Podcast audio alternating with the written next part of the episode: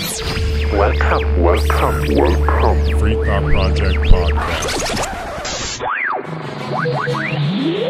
don't want you to protest. I don't want you to ride. I don't want you to write to your congressman because I wouldn't know what to tell you to write. I don't know what to do about the depression and the inflation and the Russians and the crime in the street. All I know is that first, you've got to get mad. You've got to say, I'm a human being. God damn it. My life has value. Answers? I think I'm entitled. You want answers? I want the truth! You can't handle the truth! Hello again, free thinkers, and welcome back to another episode of the Free Thought Project podcast. My name is Jason Bassler, and joining me today is the Free Thought Project editor-in-chief, Matt Agorist. So our guest this week is Dayna Martin, and hot damn, this was an extremely powerful conversation. Dayna is an advocate, speaker, educator, and author of three books about parenting and homeschooling. She's also been featured on The Dr. Phil Show, CNN, Nightline, Fox News, and 60 Minutes. Now, I have known of Dayna's work for a while now, and as most people who follow us know, we're big advocates of peaceful parenting, but I don't think Matt nor myself really knew what we were in for talking to Dayna. We've had many powerful guests on our podcast, but Dayna's work really strikes the root, and when you listen to the episode, you will know exactly why. This conversation really resonated with both Matt and myself as we both experienced turbulent childhoods, I guess you could say, so many of the concepts Dayna speaks about, like the authoritarian parenting paradigm compared to the partnership parenting paradigm, really made sense. It really filled in the gaps and connected the dots from my own personal understanding about just how perverse the parenting style of about 98% of America is. So I highly encourage anyone who finds value in this podcast to please share it. In my opinion, Dayna's work is the foundation and essence of a free society, a peaceful society, and we need to do everything we can to spread these ideas.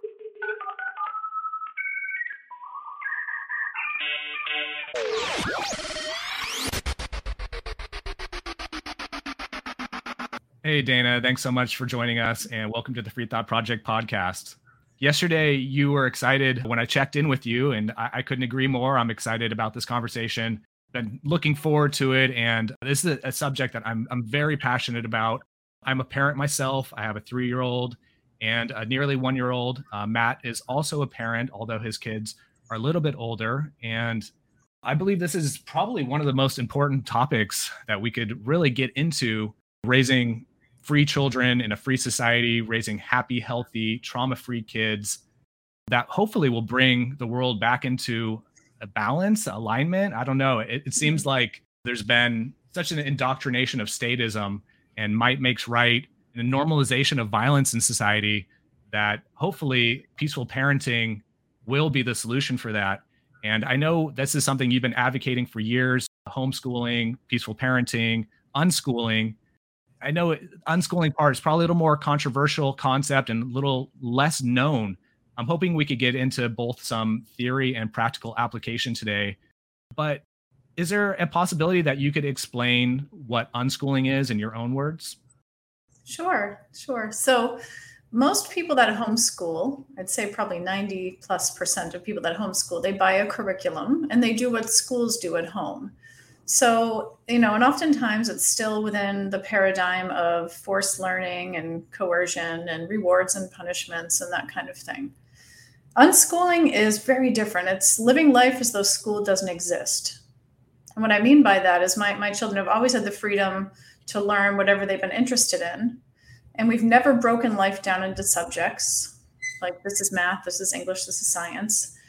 I've facilitated their learning based on their interests and what they're drawn to, based on who they are as individuals as well. So some some of my kids like to learn um, through mentorships. Some prefer to learn from books. And so you can really individualize it. But it's more about children's rights and freedom to choose than anything to me. It's one whole philosophy of respecting a child. So it's growing, though. It's growing so quickly. When I first started unschooling, the, the percentages were about 1% of homeschoolers unschooled, and now it's up to over 10%. So I believe that more and more people are coming to an awareness about these options and it's working for a lot of people Yeah, yeah, yeah, absolutely. In fact, in mid July, the New York City school system actually announced that there was an enrollment loss of uh, nearly 30,000 students this year.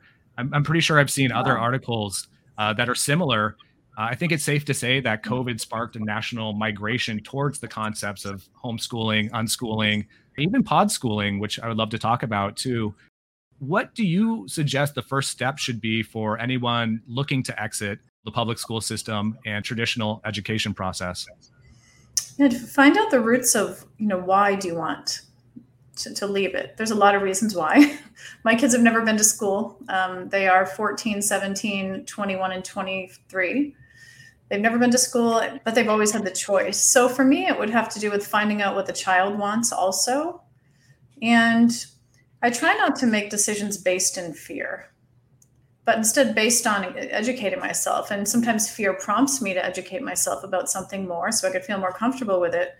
But we need to know that schools are like a caveman way to learn. It's the most outdated compared to what's evolving now.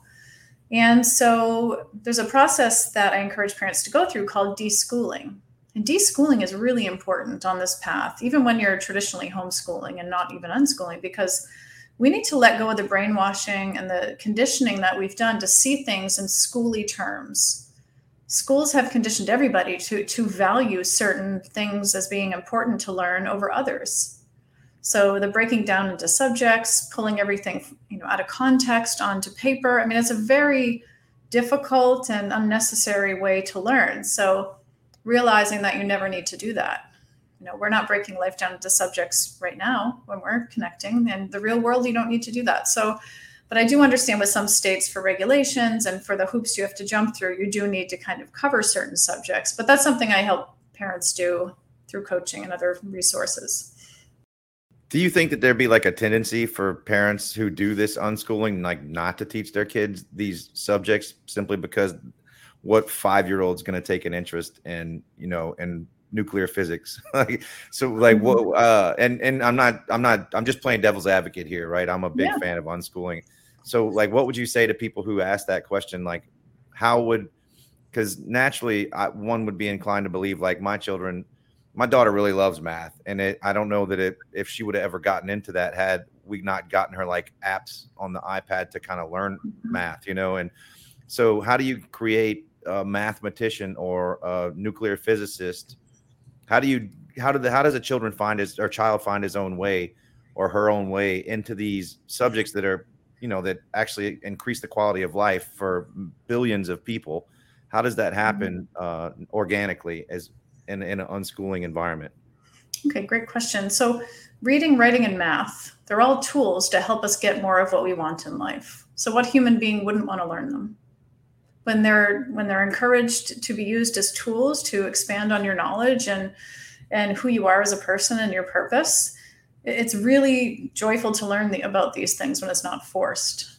Now if it's out of context it's a really difficult thing to apply to your life. And so my kids have learned all of these things as a side effect of the way i would facilitate their learning based on their interests. So um, I, I believe that all kids, if their parents are involved and bringing resources into their lives, I don't think you, you could stop a child from learning reading, writing, and math. It's it's it's a desired tool, and uh, the only time it becomes difficult is when it's forced and it's taken out of context. So a lot of people they go through their whole lives, you know, including myself, thinking I was awful at math. I wasn't awful at math. Was I was awful at not understanding how to apply it to my life and being forced to do it against my will and thinking I was, you know, being graded and measured and thinking I was so bad at it, I never pursued it. So math is is a really interesting creative process and there's so many different ways to solve math problems that it's really limiting when a child is told this is one way to solve this math problem my son devin is 23 and when he was younger he would i was showing him he wanted to know how to multiply or divide or i'm not really I don't remember exactly, but he showed me this whole different way to do it. He said, Mom, I just figured out how to do it much easier. And I'm like, What? How did you do that? And he said, I don't know. I just kept playing with the numbers. And and so that led me to research it. Um, and the other thing that's really important to realize that when your children are internally motivated to do something, they learn these things a lot easier, a lot easier than you would think. my daughter Ivy, who's 17 now, she wants to be a veterinarian when she gets older. And so she wanted to graduate high school early. So she graduated at age 15, and I provided for her, for her what she needed to learn to be able to get into college. She learned an entire school's career of math in three and a half weeks. That's amazing. Well, no, that, that's not that amazing though. That, that's the interesting thing is she's not a genius. This is when a child's brain is ready to learn it all. They learn it easily. All the years wasted in school with you know rote learning, memorization, all these drills and tests. It's really not that hard to learn when your child's ready to learn it. So, yeah, I could go on and on about math. I have a you have like a, a anecdotal story about that as well. And I I was younger and I was terrible at math as well, you know. And then I went back to uh, post grad studies at UL and and I took some very difficult maths, all of which made me change out of computer science because they were too hard. Um, and when I went back when I was a little bit more mature and older, I was just nailing it. Like something clicked in my head, and I it wasn't like the teacher was even teaching me anymore. It was just that I I, I was able to grasp it. But that makes perfect sense if Yeah. you just allow the child to to come at their own pace instead of this rigid environment where you got to force memorization and drills, like you just said. It, I mean, it makes so much sense. I, I don't understand why it's not more widely adopted than it is. Well, somebody needs to start it, and I really feel like it's starting. You know, so many people have have spoken out about it because in the beginning of learning about something like this, like 20 years ago, when I was first introducing this to people through the media, it was thought I was really crazy. People said my kids weren't going to amount to anything, and it was lazy and permissive, and that they were going to be stupid and never amount, like I said, amount to anything. Well, you know, they're all three of them are adults now, and they're thriving and they're happy and um, I, I didn't know that this could work out as as well as it had at the time. And so when I was speaking to people, it was kind of more based on the trust in the philosophy, people that had come before me that mentored me. But now there are hundreds of thousands of unschooled adults. This is not a fringe thing anymore. It's becoming more and more accepted the more we show. And when I say results, I mean children or human beings that have been grown and are doing things they love and really making a difference in this world and making a living from it. I would be curious to know, like, I mean, I, I would just assume that your relationship with them is that much better, that much stronger, your bond with your kids too, because you weren't forcing them into these uh, institutions or into these rigid types of uh, learning techniques. And I think that's kind of the problem, at least from my observations. It's just kind of like a, a one size fits all approach to, to teaching kids, right? I think there's that Albert Einstein quote, which is uh, everybody is a genius, but if you judge a fish by its ability to climb a tree, it will live its whole life believing that it's stupid.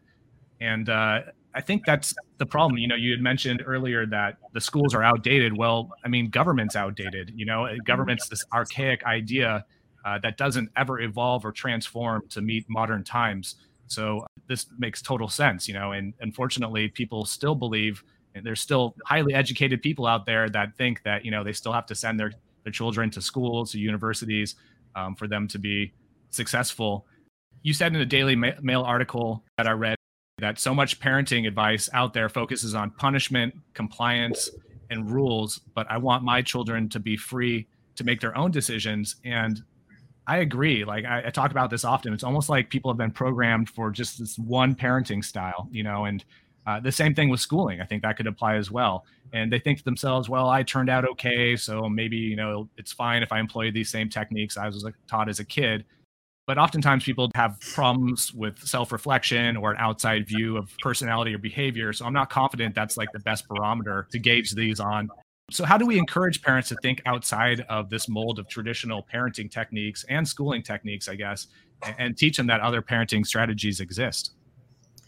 Well, I think it's important to share with people that most most of us and most people today are parenting from what's called the authoritarian paradigm. And when they understand the difference between the authoritarian paradigm and, and a partnership based one, I think it can really help them get it. And I know very few people who I've explained this to who, after hearing it, said, no, no, no, that doesn't seem right.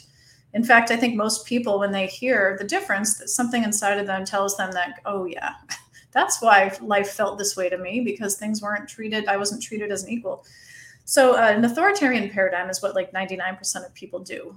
It's focused on behavior modification above all else and obedience and compliance. But in addition to all of that, it's focused on the adult or the parent's needs above the child's needs, the parent's needs for quiet, uninterrupted sleep.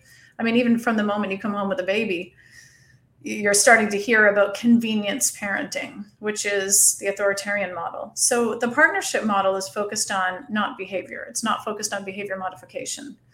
Although it's funny in saying that, most people think in their minds when they imagine that you're not controlling behavior, that your kids must be crazy and loud and rude and disrespectful and screaming and little brats, you know, whatever people are thinking. But that's not what I'm saying.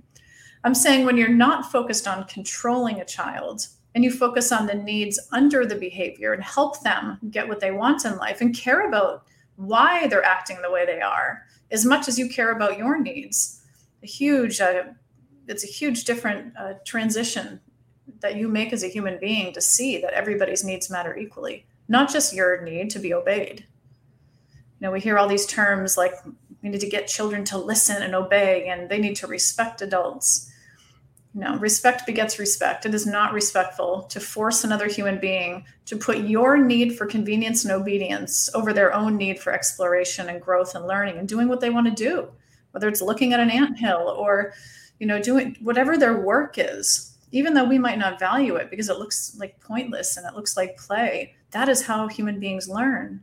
And their needs to do that matter just as much as yours. So it's for me it's explaining the children's rights component because it wasn't very long ago that men were told to beat their wives if dinner wasn't on the table on time it really wasn't very long ago that this was the focus to love honor and obey your husband men were told by their fathers you know given the talk before they went down the aisle you're going to get her to you know be a good woman and make sure dinner's on the table on time i mean look at the tv shows that are in black and white that we can probably still watch that are focused on that and look at how far we've come children's rights are next on the human rights agenda. And when a human being shifts to caring about their child's needs, the behavior changes. That's the miraculous thing. Kids act like kids. Also, it's important to realize that children are not little mini adults preparing for adulthood their whole formative years. They're living life now. And so it's it's a, a philosophy of compassion and understanding, knowing that children are doing the best they can with what they know at the time that hitting and screaming and all of those things for a toddler is a form of communication and they usually resort to it when they're not being heard you know in other ways before having to do that. So it's it's so many little bits and pieces that come together. And also i think that we have a really unrealistic idea of parenting. We expect children to act like little adults. And we can't even control ourselves not to lose it sometimes as adults. You know i'm in my 40s and there's times where i get very impatient in traffic or something and i'm, I'm punishing and expecting a, a three-year-old to do it 24 7 and get frustrated when they can't. I mean so there's so much more to it but when people hear this there's something inside of themselves too that realizes that what was done to them wasn't fair either it was not fair when you weren't treated yeah. with the same rights and respect yeah so I could go on and on, but what? No, no. Questions? Yeah. This is exactly why you're an expert, and you know I got the chills several times while you were saying that stuff because it's absolutely spot on. I remember feeling as a kid like parents don't listen, they don't understand me, they don't care about my needs or wants in that moment. I was trying they were trying to modify my my behavior. So uh, this this really does resonate with me, and um, yeah, the, the, terminology as well. I wasn't familiar with this authoritarian approach or the authoritarian uh, concept to, to parenting. Um, so I think there is a night and day difference there. No, of course, the concept of authority is a bit tricky, and people like us who are anarchists and voluntarists, we believe authority is inherently illegitimate. But in a way, we do create our children, and we have a responsibility to keep them safe and to teach them the ways of the world, right? Uh, yes. With, with that said, like, are there times when parents can legitimately assert authority over their children's lives? And when, there's two questions here. So, is there a point when we can legitimately assert authority? And also, when do you believe children have that moral agency to make competent decisions for themselves? I know our society arbitrarily applies the age of 18 as a legal adult, but what, in your opinion, is the basis for a more rational assessment of when a child is actually an adult? Um, uh, it depends on the child. You know, the way that it works, I think if people hear about this philosophy, it takes a long time to kind of integrate because you might hear that I don't control my children I've never been punished. Like, what do you even think of as, you know, open minded free thinkers when you hear that? I'm sure it's probably that, oh gosh, fear. Oh, what are they? Are they crazy? They get to do whatever they want. They're throwing knives around. And no, my children have never been punished, nor has my husband or my best friend or my mother by me. Now, what I mean by that is it, it doesn't mean a hands off approach. You know, rules and punishments go together, but rules are a replacement for being present with your child. Don't play with matches. If I see you with those, you're punished. You're going to get spanked. You're going to have something taken away. You know, with this philosophy, it's a very hands on philosophy. It's not for the lazy parent. So if my child wants to explore something, I need to be there. I need to be there by their side to give them information I'm not an authority, you know, punitively controlling them, but I'm in a leadership role. Mm-hmm. They, they turn to me for advice. And because I'm not in an authoritarian dynamic where they're afraid of me and hiding things and lying, they believe I have an influence in their lives and they, they believe me when I share information with them. You know, when they were little, we're going, going to go into a library soon, guys. It's really quiet. We have to be quiet in there and respect everybody reading.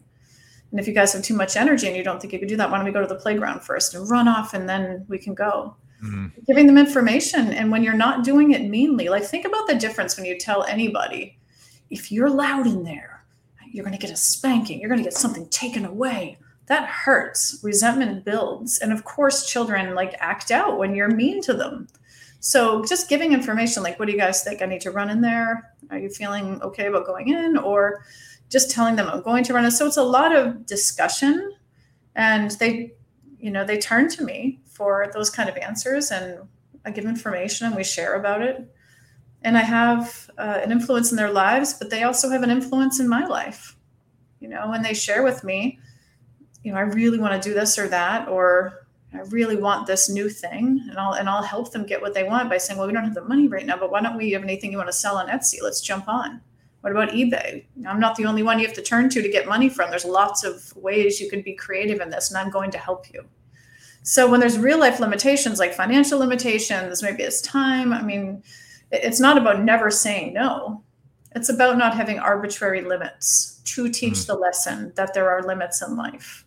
It's about facing limits authentically, like financial ones saying, I can't afford that this week, honey, but I'm not your only source of getting what you want let's let's here's a whole bunch of ways we can go about it so um yeah so they they i'm not an authority but i'm their chosen person to learn from you know that makes perfect sense my son sells things online all the time and that's how he, he earns a lot of money that yeah. way and mm-hmm. uh and the lemonade stands and all that too you know they they they pulled in quite a bit of money doing that and he yeah. gets to he gets to indulge, you know, and go buy his own video games or whatever he wants to do. Um, mm-hmm. you said something earlier about, um, you know, how you to like your kids not throwing around matches or drinking poison or anything like this, and you needed to be there, like, but because you're there all the time and you're present, and a lot of us are able to do that. You know, luckily, like I was able to to be there for my children when they were younger, like 24 hours a day. How does somebody who's not in that financial situation or or any kind of situation to, that allows them to be by their kids all day. They might be struggling and have to go into the factory for 12 hours or whatever. How do they get to like apply the same philosophy, but you know, when they're not present there? That's a good question. And I think a lot of us that are advocates now are helping people with this because more and more people are looking for alternatives. So a lot of friends that I have um, that had to work turned to like co-ops and ga- gatherings like getting a group of families together and watching each other's kids facilitating learning and doing fun things at different people's houses. If there's two parents as horrible and hard as this might be but working opposite shifts you know and so you could at least someone's home with a child or educating your parents about it I think a lot of people have potential child care but when they hear about this philosophy and they realize that most people are going to be in an authoritarian, you know, dynamic, controlling and punishing their kids, they're they're a little nervous about it. So something I've started to offer is like talking to people as caregivers, you know, nannies. I've have like a program to help nannies understand a partnership-based paradigm and, and parents and grandparents. So um, I think it's just knowing that it's possible and you might not know how it's going to work out in the future. But when you have your heart set and that focus on that goal, it's amazing how things just end up working. You think of op- opportunities and ideas that you may have not thought were possible before. So when you have that goal, focusing on and asking people, how did you do it? How did you do it? Bringing child children to work. I mean, sometimes that is an option if the child wants to go, but yeah, we're That's, uh, unfortunate that that's not what I've had to do, but I do understand. Yeah. That's there's the co-ops are, are popping up left and right now. Like you can Mhm. see there's a there's Facebook groups devoted to it, you know, and and I, like you said, I think a lot of them are the authoritarian mindset where they're going to be, you know, doing like the rigid school environment. But on the same token, I think they're not. And I'm in Lafayette, Louisiana, small little town. They have um, like an unschooling place where you can send your kids to. Actually, I, we went and toured it. It was uh it was on a farm and it looked kind of, my kids were kind of too young at this time. You know, it looked unsafe just because there was like pond there and my kids were like three and newborn at the time. So I wasn't Yeah. gonna send them out there yet. But uh yeah, that definitely helps. Like so what does it look like and whenever your kids were younger, what's the typical day look like in your household whenever when when you're doing it? When you're just living and your kids are learning organically? Yeah, it probably looks like what it does for weekends for you guys or on your days off. It's like that every day. So were you working at the Mm-hmm. same time? Were you bringing in like uh, were you like I mean don't take offense to that. Were you making an income and, and bringing in money or or um or Um, were you lucky enough to not have to do that to be able to raise So I wasn't working full time. I had planned on going back to work when I was pregnant for the with my first child. I think so many people are, and then they have this being going, "Oh, what am I crazy?" You know, I, I want to be with them. And Mhm. so I studied to be a childbirth teacher and a doula, and later a midwife. I think my son, my firstborn, was two when I started studying. So I would do birthing classes out of the house. Um, I would sell baby wraps and slings and in books about nursing. And I was really into uh, attachment parenting advocacy and, and natural birth advocacy, which I am now. So it wasn't making a living per se, but it was nice, you know, a little bit extra that we needed for sure. So That's That's awesome. It's like it's just an inspiring like way to try to there's I'm trying to ask some hard questions because I know that there's people listening that are gonna they're gonna be thinking these questions they're not gonna hear the answers to them. That's why I'm you know I'm Yeah, well, I think it's- I think they're super important. And the other thing is, I had to ask myself, I wanted to be home. It was the goal that I wanted to be home with my children. So I remember learning more about frugality and learning that any money I saved my family was money I'm making for my family. So I got our grocery bill down really, really low. I bought this great book called The Complete Tightwad Gazette. you know, I wanted to be home with them. And so we we let go of one one of the cars. You know, we ended up using a lot more wood to heat instead of oil. It's amazing how much we can save money with things that we might be doing for convenience because we're both working. You know, there's so many things you could almost save just as much as you were making if you're willing and not and you're not afraid to let go of all these things. You know, we, we got rid of cable. You just make it work when you prioritize it. And then little by little, we started making more because I think most families do when they, they're self employed and you can you know incorporate all these. I remember the first time we got cable back the kids were so excited. They barely ever watched it but it was like one of those family things like wow we're making a little more money. Let's do this. And you take day trips. You don't need a lot of money to live this life. There's a lot of free resources. And um, so much of it is just your presence with your kids and especially when they're little. If there's a will, there's a way, right? Yes, and exactly. um, if, if this is something that's important, then you you'll try to like Dayna was doing. You know, you'll you'll make it work. You'll do whatever you can to make it work. And going back to um, you know people who do maybe are stuck in those long hours at their place of employment. You know, even if you're employing this stuff forty percent of the time, let's say, I, I think that's still an improvement over uh, Mhm. the traditional parenting techniques. And of course, just that shift in mindset away from this authoritarian type of mentality of the way we teach our, our kids and you know we, we try to bring them into who they are with authoritarianism. I mean that's a shift in itself would be a good thing. So in that same daily mail article that i, I was reading from 2019 they did say Dayna's children have no limits on their technology use and how long they spend on the computer uh, which I thought was actually a really interesting approach because there's often tension in our household about how much TV time or iPad time my little three year old gets.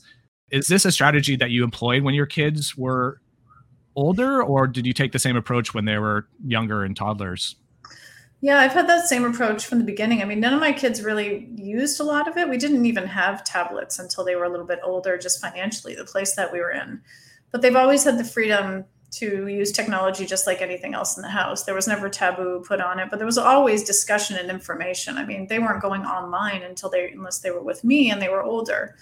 And so when they're little, they're they they were sitting with me and we'd be talking about it you know my presence was was with them if they were interested in a show i would make them food and we'd sit together and talk about it and if they were really interested in something like one particular show i would i would try to use that as the nucleus of their learning and bring as many resources into their lives based on that. Like devin was really into mr rogers for example. So i ordered some books about him. We watched some uh, some videos about how we started out. And then we it led to making puppets like they had on the show because he really liked the, the puppets and and he liked some of the songs. And so i took him to story hour where there was a lot of singing. So you can learn what aspects of something with technology whether it's a show or a game that your child likes and do your own research and bring a lot of different aspects into their lives to learn and grow from so so much spun off of that um, that one interest that if I forbid it or limited it, I don't think we would have learned all that we learned that branched off of it. So, yeah. That's often how I justify in my mind, at least, like giving him the mm-hmm. iPad time, you know, is just allowing him to, to look at new concepts, see different things that probably he wouldn't see otherwise. And so I, I do think there is some learning and growth there. You know, mm-hmm. I think where we come into problem, the problem is, is like how much time is too much time and is he able to regulate that himself? But it actually reminds me of, uh, an article I think I read a long time ago, so I might not have all the details correctly, but it, somewhere in Europe there was like a totally different schooling technique where the kids wouldn't necessarily have bells or strict rigid guidelines as to when they were supposed to be in the classrooms and actually what it turned out was the, the kids would yeah of course naturally get to the school and they would want to play with their friends. They want to get out all that energy. They want to swing and run around and stuff. But eventually they kind of got tired of it and they did want to learn. And they would actually come to their teachers and be like okay like we're ready now. And so i thought that was always interesting because instead of like saying okay well here's your allotted time to go out and play with your friends and socialize and do all the things you enjoy you actually kind of reverse that and let them allow them you know to to pick and choose what works for them and nine times out of ten they weren't abusing it they weren't out there playing all day and you know doing hopscotch and basketball or whatever. It was like, no, we actually are, we've had that time, we've had enough, and now we're ready to expand our minds a little bit. Yeah, that's beautiful. And and I've heard of that too. There's a lot of schools that are in that mindset. Sudbury schools, for example. Mm. There's mm-hmm. Sudbury schools popping up all over. It's like an unschooling philosophy of respect, but they have resources, and that's a great opportunity it's, it can be very expensive at some of the private schools, I realize. So can, they may not be for everybody, but don't give up. If you see the price on the website, contact them. There's scholarships. Mm. There's always a way to get what you need and what you want somehow. That was the name so, of the school that we went to, that we went yeah. toward when I was little on the farm. Mm-hmm.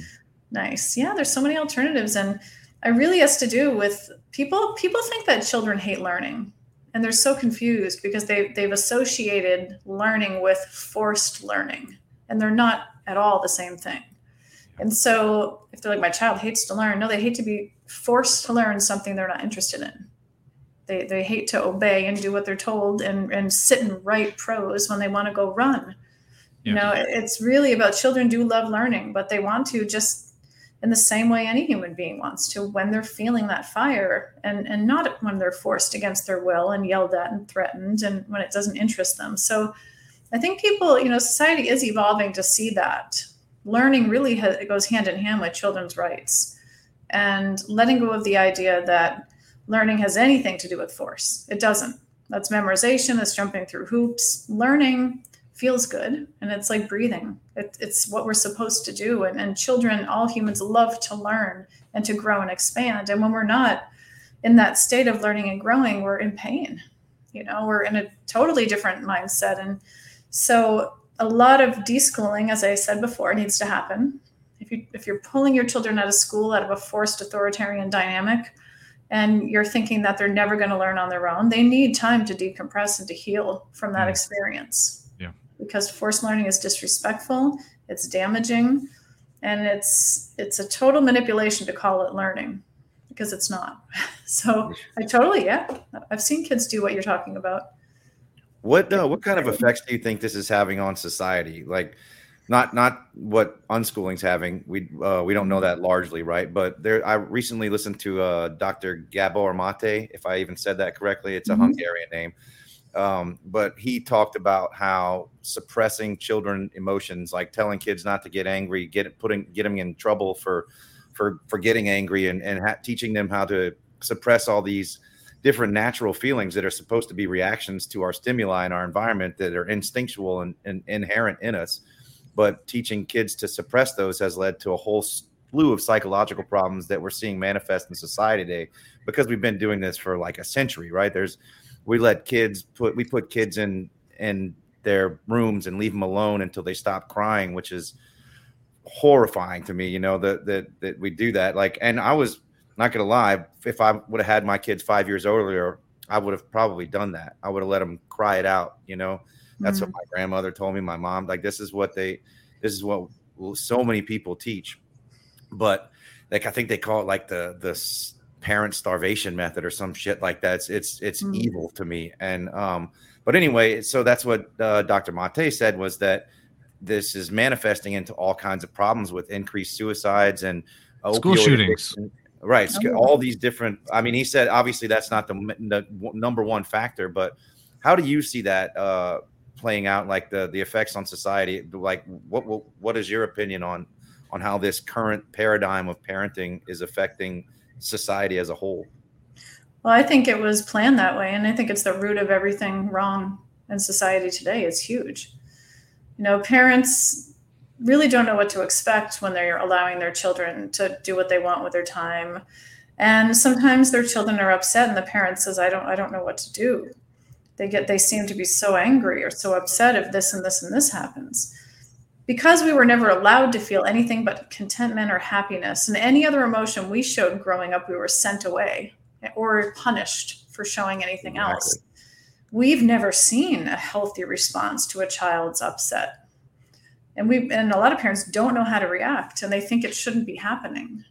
And a lot of people that come to the awareness of a more partnership based paradigm, they want to do something better. They want life to be more peaceful. They don't want yelling and screaming and punishing and but children have real intense emotions, you know, especially highly sensitive children. And part of freedom to me is allowing them to express the full range of human emotions they were born with and getting comfortable with it while keeping them in a safe place and being present with them and explaining things and not getting freaked out about it because this is who we are you know they need to feel all of that so a lot of healing comes from that place and what happens in schools because you're not allowed to even talk and share your views about much anything if you're angry, you would be kicked out. I mean, majorly punished. We learn to suppress. We can't even work through our own emotions because we were never, ever allowed to feel them or express them. And so, So what happens? We're drugged. If we feel anything negative, people get scared. You know, my, my uh, daughter's boyfriend is a wonderful kid. He's lived with us for about a year. And we, we talk about this a lot because sometimes he's nervous about something. And I'm like, it's okay. Humans get nervous. You're supposed to feel this. And he's like, oh my gosh, I just realized like we're petrified of emotions in our culture. All we do is suppress them. That's what all the society, Yeah. all the pharmaceutical industry is built around suppressing emotions. It's terrible. Yeah, you feel angry, you feel upset, you feel this, you feel that, you need a drug. And and it's it's made us feel like we're broken. You know, like we're so broken because we're feeling. So um, I really think that holding space for people and their intense emotions is a really good skill to learn. I'm a midwife, so I've really learned how to do that over the years with women in labor. And I use that analogy working with parents saying just because your child's upset does not mean you need to be upset. You know, if I was upset and angry with my brother, my dad would get angry, you know, even more angry. And and why? You know, it's it's okay. It's normal for kids to get upset with each other as long as no one's hurting each other. They can express however they need to. And so teaching parents to not be triggered when their child's anything but happy. Because a lot of parents think their job is to keep their kid happy 24 7. That would be controlling.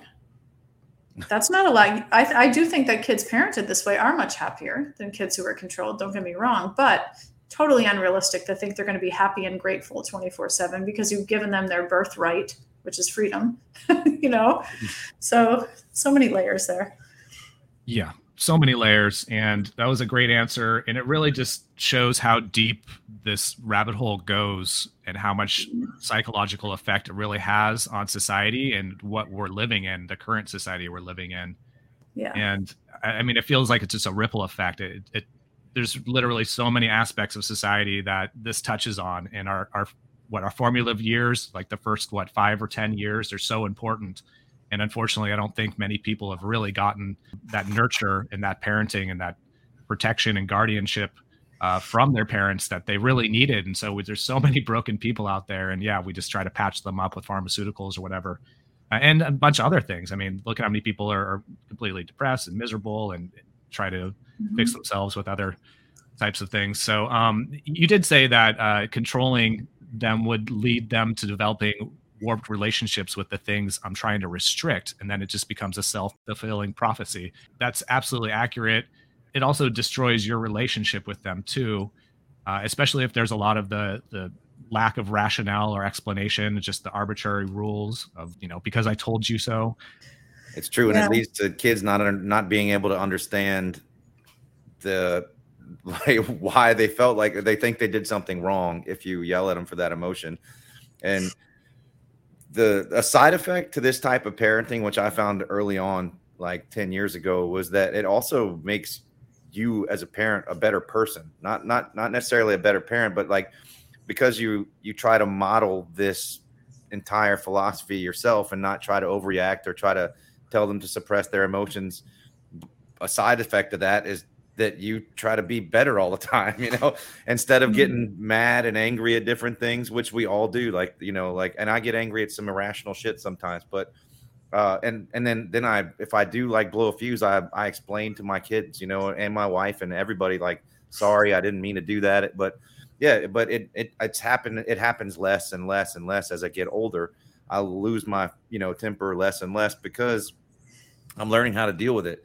I was broken as a kid. You know, I love my mom. I think she did a great job raising me, but I think that there's there's there was a letter a bit a bit of a better way to go about it. You know, I was taught just like everybody else this rigid paradigm of suppressing emotions and everything else. So it's it's I'm still trying to break free from all that and um, you know, knowing is half the battle, but yeah. uh, it, but knowing is like the entire battle, and it is a battle that you got to fight every day and try to you know become a better person as you grow. And I think that children see that, and I certainly see it in my kids. You know, like they they'll lose it and they'll they'll cry, and in, and where maybe ten years ago I would get upset at them crying too, and be like, "Come on, why are you crying?" Now it's like, "Why are you crying? Let's talk about this. You know, what's wrong? Let's do this." And mm. it's uh patience is certainly a virtue that I didn't have very much of back in the day. That it's grown a lot these days, and it's because of all that.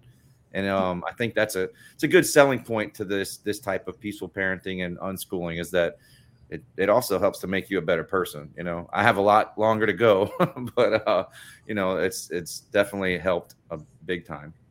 Mm, that's so beautiful. It really is. And it also is so important to remember that our children do learn from modeling and, and how we model the res- how we respond to other people is so important because if we're in an authoritarian dynamic and we're just controlling and punishing and we're putting our needs before anybody else's your needs for quiet i don't care why you're crying go to your room i'll give you something to cry about what is that modeling the authoritarian paradigm. It's modeling control. It's modeling something that we really want to move away from in every way. We want to model that everybody's needs matter equally, not just the person who's louder and bigger and that can hurt people. No kidding. It, it, with the paradigm of government and the state exactly. and everything, it just it like you said earlier, you think this is deliberate. And it, I mean, if you look at it from that perspective, it it, it is deliberate, right? I mean, yeah. that's the perfect way to maintain a completely compliant society that listens and obeys to everything that the big authoritarian guy in the room tells them to do. Exactly. Parents are trained. parents are trained to train their kids. Yeah. If we were on a deserted island with our babies and we gave birth and we were out there, we would never parent from an authoritarian dynamic, threatening to hurt them and closing them out when they had big feelings. And we we really need to uncover this intuitive wisdom because when I'm speaking or I'm I'm coaching somebody, somewhere inside them they'll say, ah, "This feels right. I, I know this to be true somehow." I was so conditioned to believe that, you know, that the adults' needs matter more and that I didn't matter. And it's so warping of the human condition. You know, kids Especially go around bullying each other. You know, with the root of bullying too.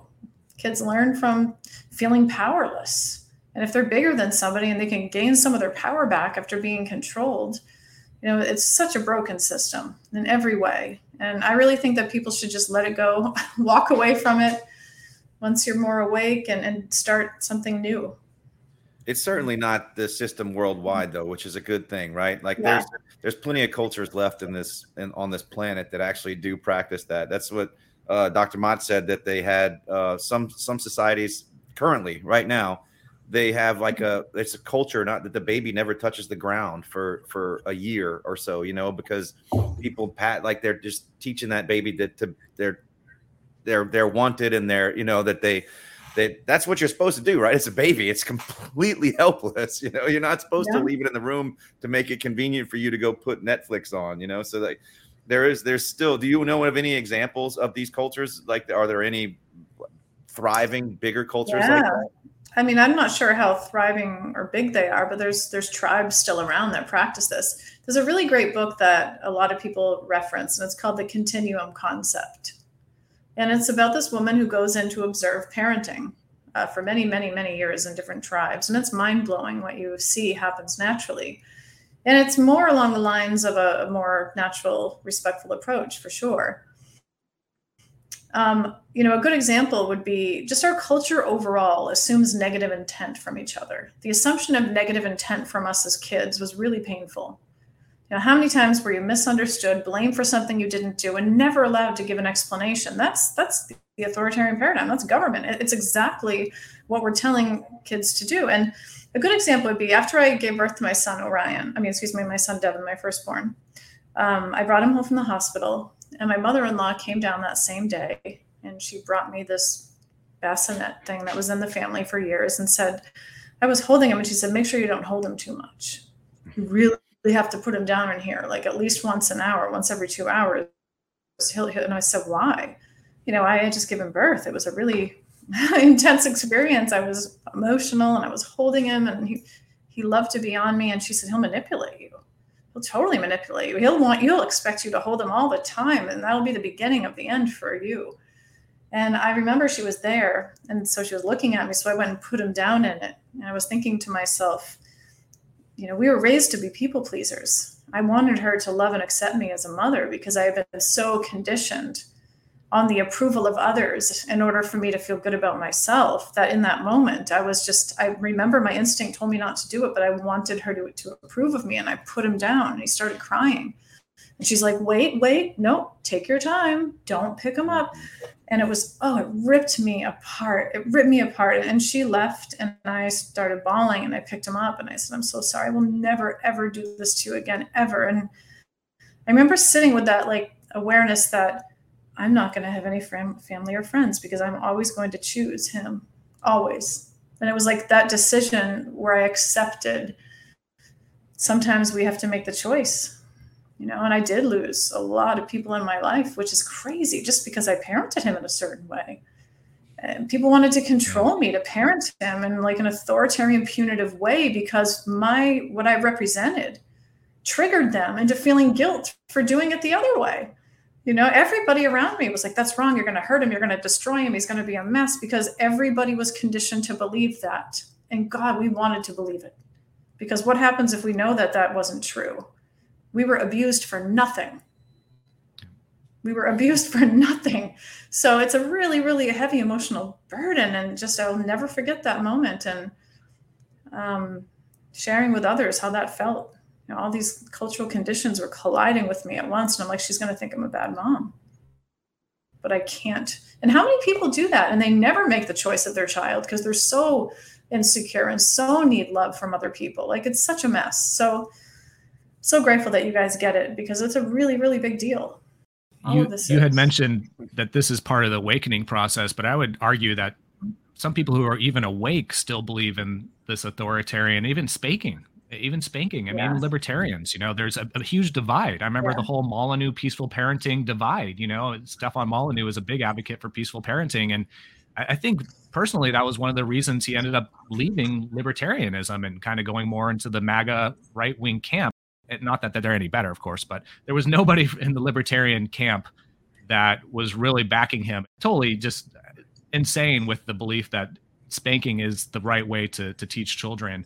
So I think we still have a lot of work to do, even within our own circles of people who claim to be awake, to, to really bring about this uh, understanding and awareness about the authoritarian parenting paradigm.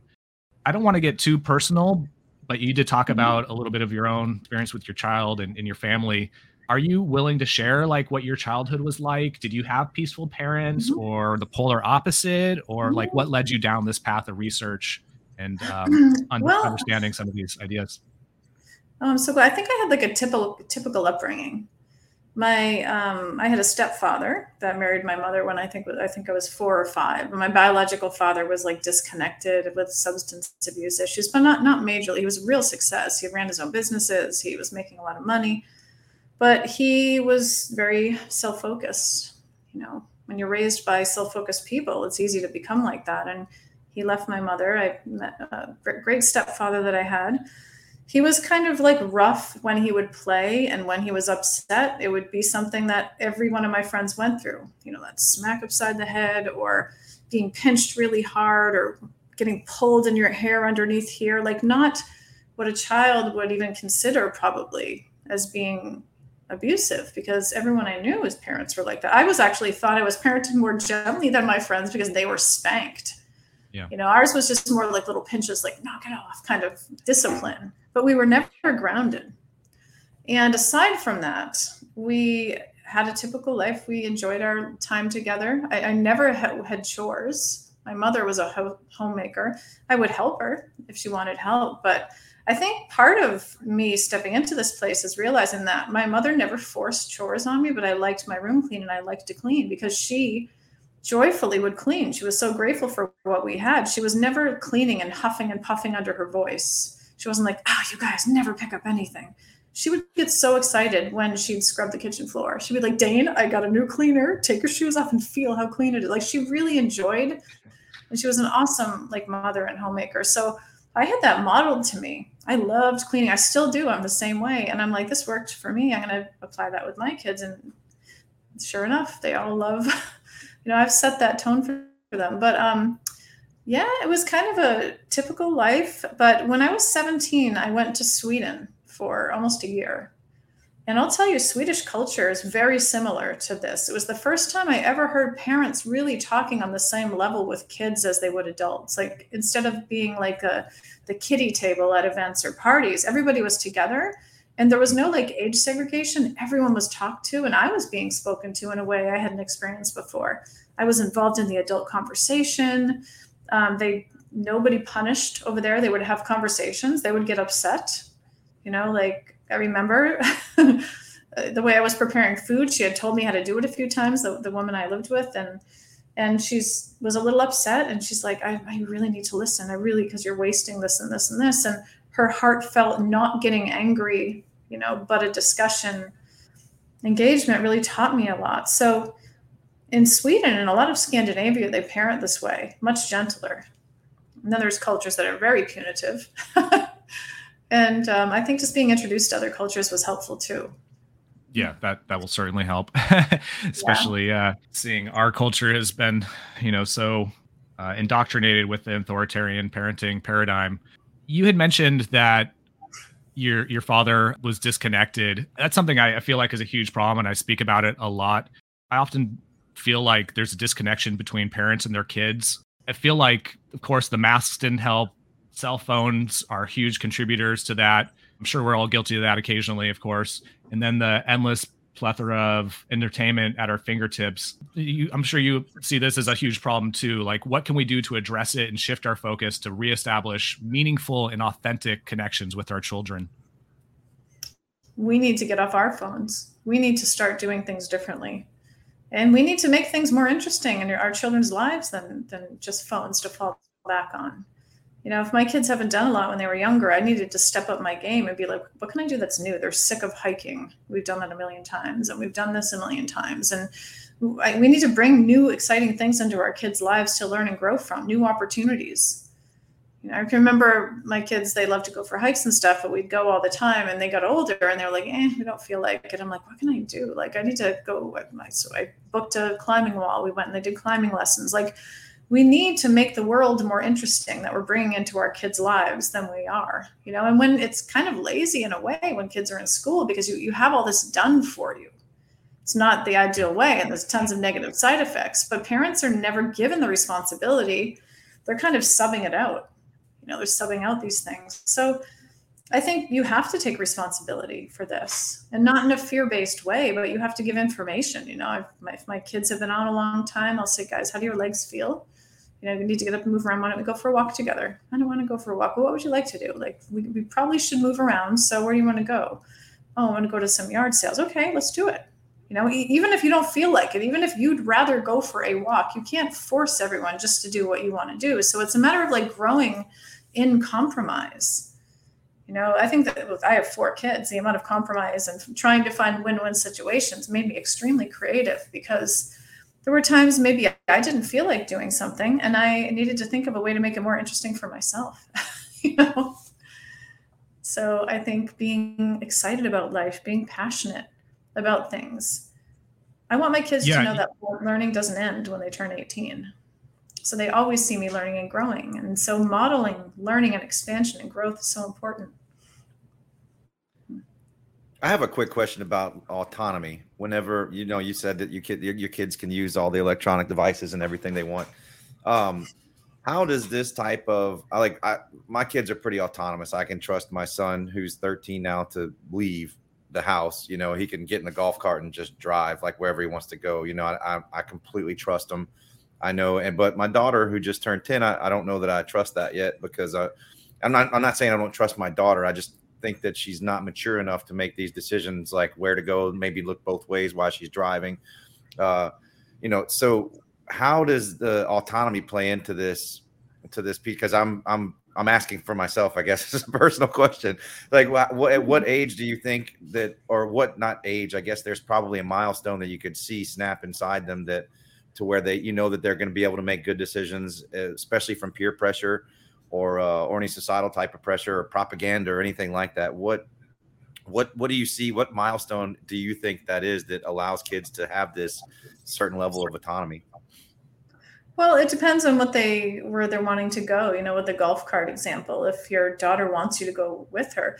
So if you're not in an authoritarian paradigm and your kids don't, you're not hurting them and being mean to them all the time. You know, you can set your own boundaries within yourself and not be mean about it you know so this isn't about just like never saying no it's about authentically communicating how you feel with them and so when there's no resentment kids want to be with us you know so more than oh, likely my kids, my kids weren't ready for something they'd want me to be with them and i would know they weren't ready you know in that connection you kind of understand those things so it's partially your instinct partially communication and also assuming positive intent from your kids is like a groundbreaking thing in our culture knowing your children are doing the best they can with what they know at the time.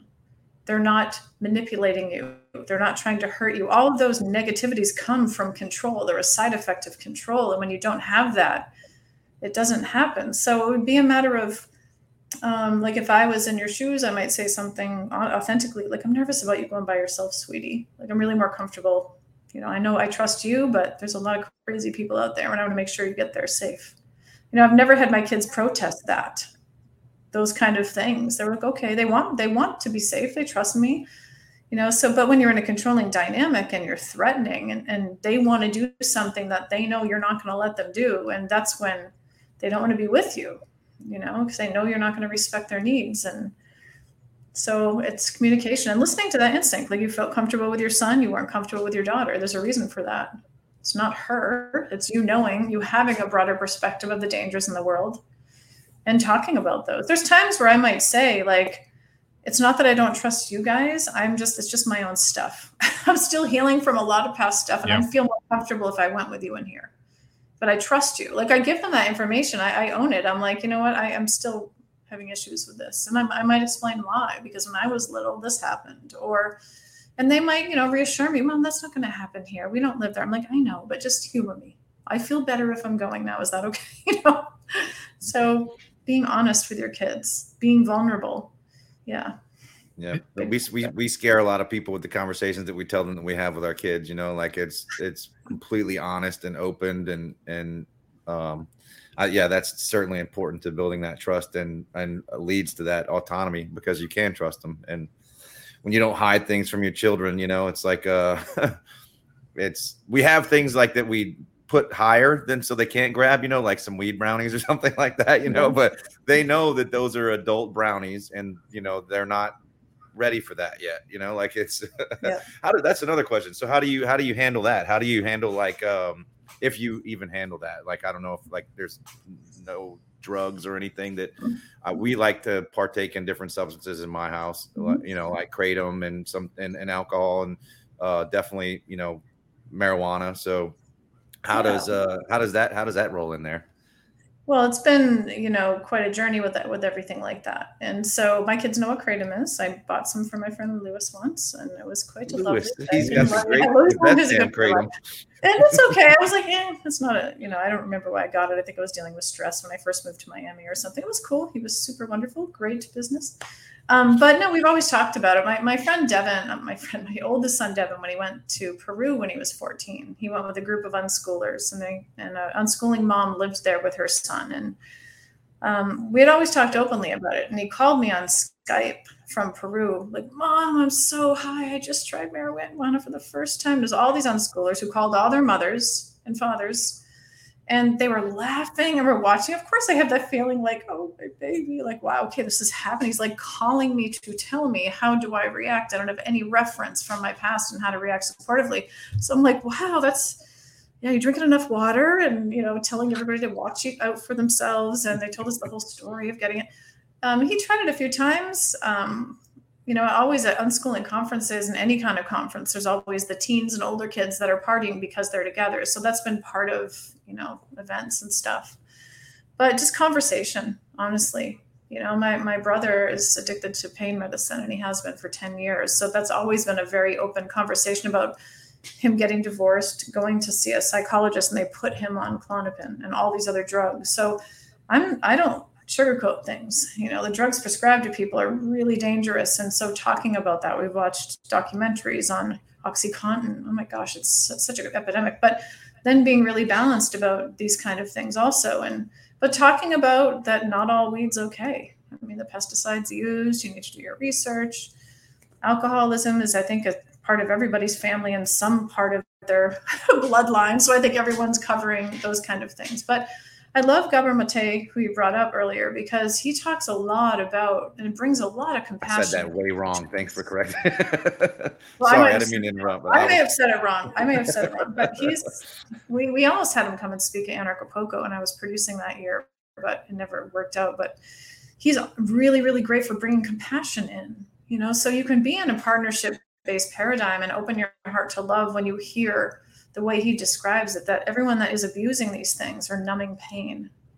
You know so we're talking about the roots of pain and what's the intention of use. And i think people that are parenting this way they have a lot of fears about addictions whether it's gaming addiction technology addiction addiction to sugar addictions in general. And so he really helped me like filled in the blanks for me to be able to explain to parents better that two things can look the same in two different houses, but the intention of the use of something is really what you need to understand because mm. is your child gaming to numb pain? Are they eating sugar to numb pain? And a lot of adults do, people do. Or are they using it as a tool for learning and connection with their friends? Like to have this blanket statement of every child should be limited to do you know technology for an hour or two a day it's not taking any of that into consideration whatsoever i mean that's like if you're a wine tasting connoisseur going to vineyards and there was an overall law that you could only have one glass a day because alcoholics we need to limit these alcoholics. You know it would be very unfair and unjust. And so this is the complicated you know thing to explain to parents with freedom. When you're not numbing pain and the intention is for something else where are the limits there? Are they necessary? You know or you know helping people explore that. So that was a long That's answer a great point very good point thank you i feel like i feel like the last two questions that Matt has asked, it, it can kind of be summed up by just reframing, looking at our roles as being guardians and protectors rather than authoritarian parents. And I think Yes. from that from that view, from that lens, we could actually bring a lot more good into our children's lives than traumatizing them and and you know creating broken humans in the process. Um, so we are getting close to the the time that we have to wrap up, unfortunately, because man, I'm really really enjoying this conversation. But I did want to just go briefly off topic a little bit. You mentioned Anarchapulco. I know you had a big role in that. I think the first time I ever actually heard about you and your work was in 2016 when I went uh, to the second annual Acapulco uh, Anarchapulco conference in Acapulco. Um, but I've appreciated your work since then. So in July of this year, HBO Max released a six-part mini documentary series about the conference uh, and the people in the anarchist community in Acapulco called The Anarchists. I'm very curious what your take on the series was. What did they get right? What was exaggerated? Did you enjoy it? Did you loathe it? Well, everybody that was in the series, all the main characters, I was friends with, you know, at one time or another.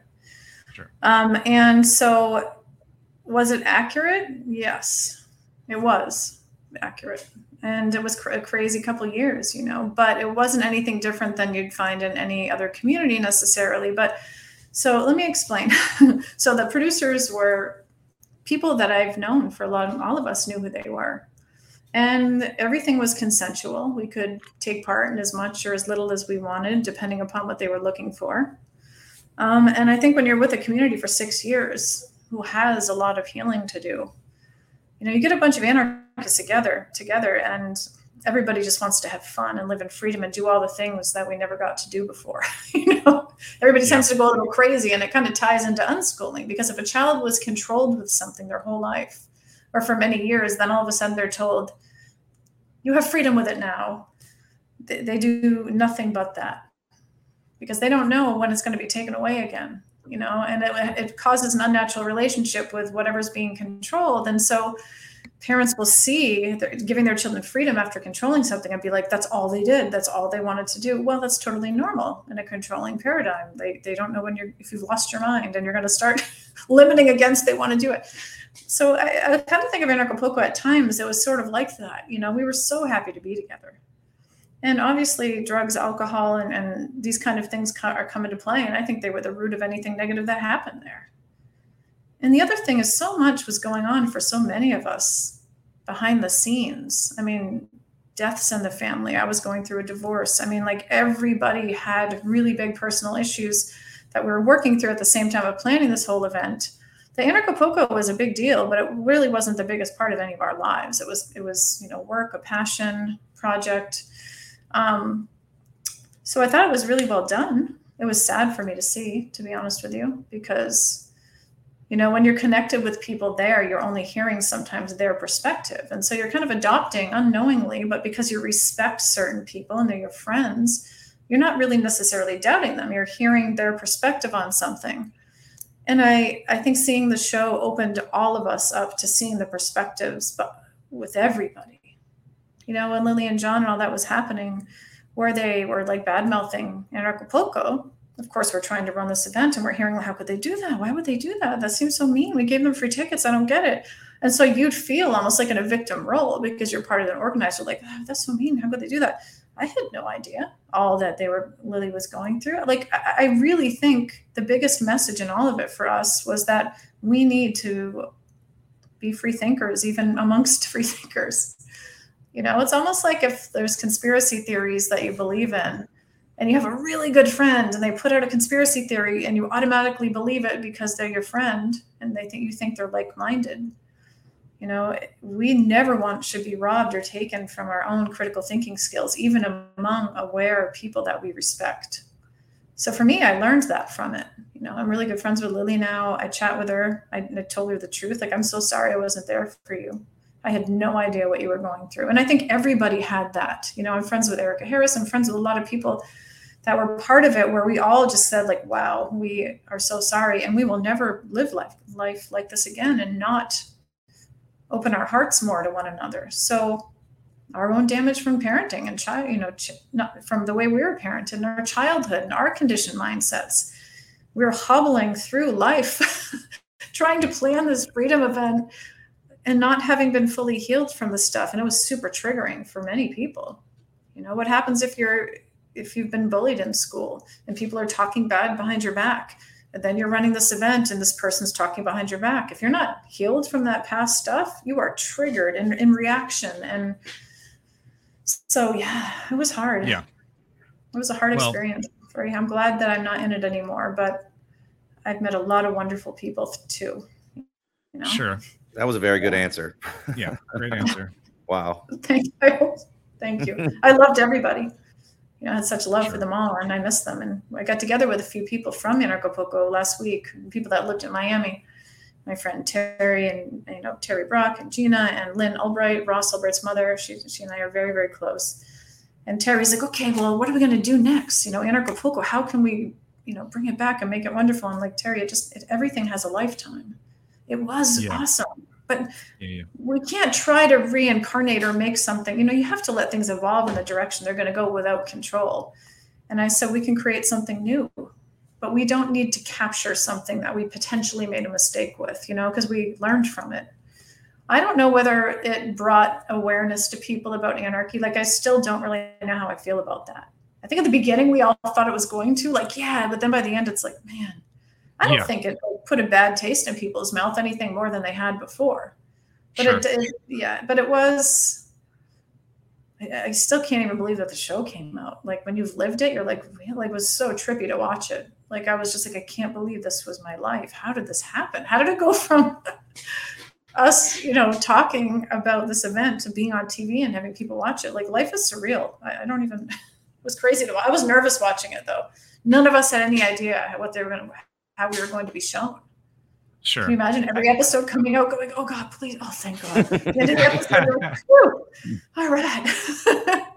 But, yeah, I, I think they encapsulated it well. I think some of the people in our circles were a little disappointed that it wasn't focused more on the actual ideology of anarchism, voluntarism.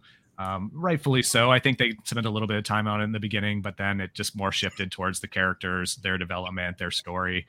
Um, and some to a certain degree, that's what you have to do in Hollywood these days to even get Yeah. your you know series or movie greenlit. So All right, free thinkers, we are near the end of the podcast. That means we need you to take a moment to rate, review, and subscribe this podcast. We have brilliant and amazing guests who are changing the world every single week. All you have to do is hit that subscribe button. Also, take a moment to rate it as well. This gets our podcast into more people's feeds. And hey guys, real quick, as most of you know, we've been targeted by big tech censorship for years now and even lost nearly 6 million fans when Facebook and Twitter took us down. It's getting harder and harder to continue doing this work without your financial support. So if you enjoyed this podcast, if you took any value from it, please consider donating or subscribing to the membership. If you can't subscribe, check out our t-shirts and merch at the Free Thought Project store tab at the top of the site. We can't do it without you. Thank you, free thinkers. I know you have a website, daynamartin.com, and you also have two books, which is Radical Unschooling and Raising Rebels. Uh, is there anything else you would like to plug? Um, well, I mean, I'm here for anyone that needs support, whether you want one-on-one coaching, group coaching, or I can send you links to different videos and different, you know, free resources. I have a Facebook group called Radical Unschooling with like 35,000 members that I've had since 2011. And that's an awesome resource for people that have questions that are wanting to learn about this life, just to sit back and read. Um, but yeah, just know that you're not alone. That's my main goal is so people feel connected with other people doing this, so they don't feel like it's, you know, that it's a crazy idea because hundreds of thousands of people worldwide parent this way. I can't believe people would think that's the crazy idea when we've been doing this same thing over and over again, and we have people walking into schools and shooting up schools, and we got opioid Wow. epidemics where hundred thousand people are dying every year, and you know people are all drugged. That that's crazy. Being present with your children and making sure that they're taken care of is like the most uncrazy thing you could say. And I'm I'm pretty sure that you did a very good job over the last hour explaining that, and our listeners going to really love it. Thank you so much, Thank you. Dayna, for coming on here. I'm going to have to listen to this several times at least just to kind of extract. I'm gonna have to listen to it with my wife. We're gonna like, we're this is Yeah. gonna be a good one. No, I agree. But uh, oh, thank you. No, we often talk with people who are doing big things to change the world, and you're definitely no exception, Dayna. The concept of unschooling and peaceful parenting, it's a it's a move in the right direction. It's exactly what we need. It's a big step which requires patience, fortitude, compassion. But at the end of the day, these are the things that are going to shift our world. So thank you for being a, leader in this movement and the bravery to take the establishment head on by challenging their broken systems. Thank you so much for having me, guys. It was a great conversation.